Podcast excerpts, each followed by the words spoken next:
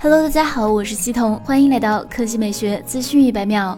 在公布华为 P50 Pro 渲染图后第二天，知名爆料人士 Alex 再次公布了 P50 技术版的渲染图。他认为，如果你不喜欢 P50 Pro 的后置摄像头设计，我猜你也不会更喜欢 P50 的。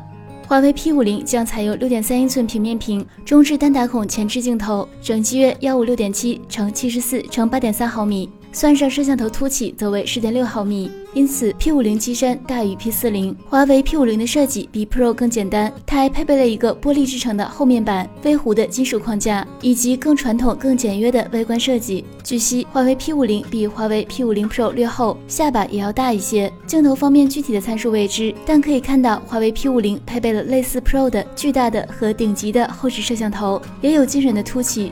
此前传言称，华为可能已经把第一个一英寸镜头，据称是索尼 MX 八零零，塞到了华为 P 五零系列中。华为 P 五零预计将搭载海思麒麟九千亿芯片，而更高端的两款则是麒麟九千芯片。